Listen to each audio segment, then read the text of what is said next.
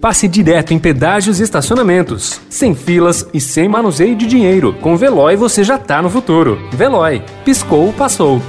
Notícia no seu tempo, na quarentena. Hi, Dad. Hey, kiddo. Oh my gosh, do you look beautiful. Cliff, how's your mom's hip? Good, thanks. Good. He thinks you're my girlfriend. Grace.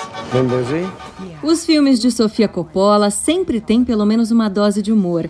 Mas depois do melodrama psicológico com elementos góticos O Estranho Que Nós Amamos, pelo qual ganhou o prêmio de direção em Cannes, ela queria fazer algo mais leve, que fosse contraponto ao estado das coisas no mundo. Eu realmente estava a fim de assistir a algo divertido, pouco desafiador e nada estressante, disse ela em entrevista exclusiva ao Estadão. Assim nasceu On The Rocks, que entra no ar nesta sexta-feira no Apple T V. O longa foi inspirado nas comédias sofisticadas, várias delas românticas, que ela costumava assistir desde criança, mas raras hoje em dia.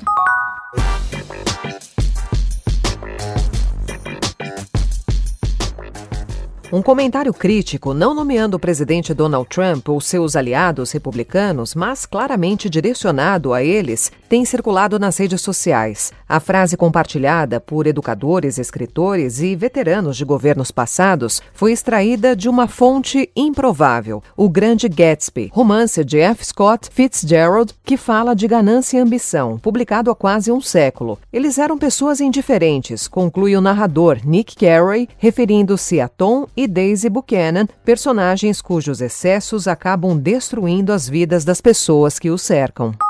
Se o tempo ajudar, amanhã será possível assistir com uma bela vista da Vila Madalena, um dos bairros mais tradicionais de São Paulo, a quarta edição do Sampa Jazz Fest. Ao contrário dos anos anteriores, quando ocupou diferentes pontos da cidade, o evento este ano será realizado totalmente online e gratuito. A intenção dos organizadores é a de que os shows sejam transmitidos do terraço da agência In-House, produtora do festival, no bairro de Alto de Pinheiros. Se a previsão apontar chuva no horário, eles serão remanejados para o Museu do Objeto, ali perto. A Câmara Brasileira do Livro revelou ontem, dia vinte e dois, a primeira lista de finalistas do sexagésimo segundo Prêmio Jabuti. São dez em cada uma das vinte categorias. Autor de livros e reportagens que marcaram o jornalismo, retratando alguns dos mais importantes personagens da República, o jornalista Luiz Macluf Carvalho, que morreu em maio em decorrência de um câncer e era repórter do Estadão desde dois mil e dezesseis, concorre em memória na categoria Biografia, Documentário e Reportagem com o seu último livro, O Cadete e o Capitão, a vida de Jair Bolsonaro no quartel. Djamila Ribeiro e Chico Buarque também estão entre os selecionados. Notícia no seu tempo. Pegando a estrada ou só indo no shopping? Com o Veloe você já está no futuro e passa direto em pedágios e estacionamentos, sem filas, sem contato e sem manusear dinheiro. Aproveite doze mensalidades grátis e peça já o seu adesivo em veloe ponto com ponto br. Veloe, piscou, passou.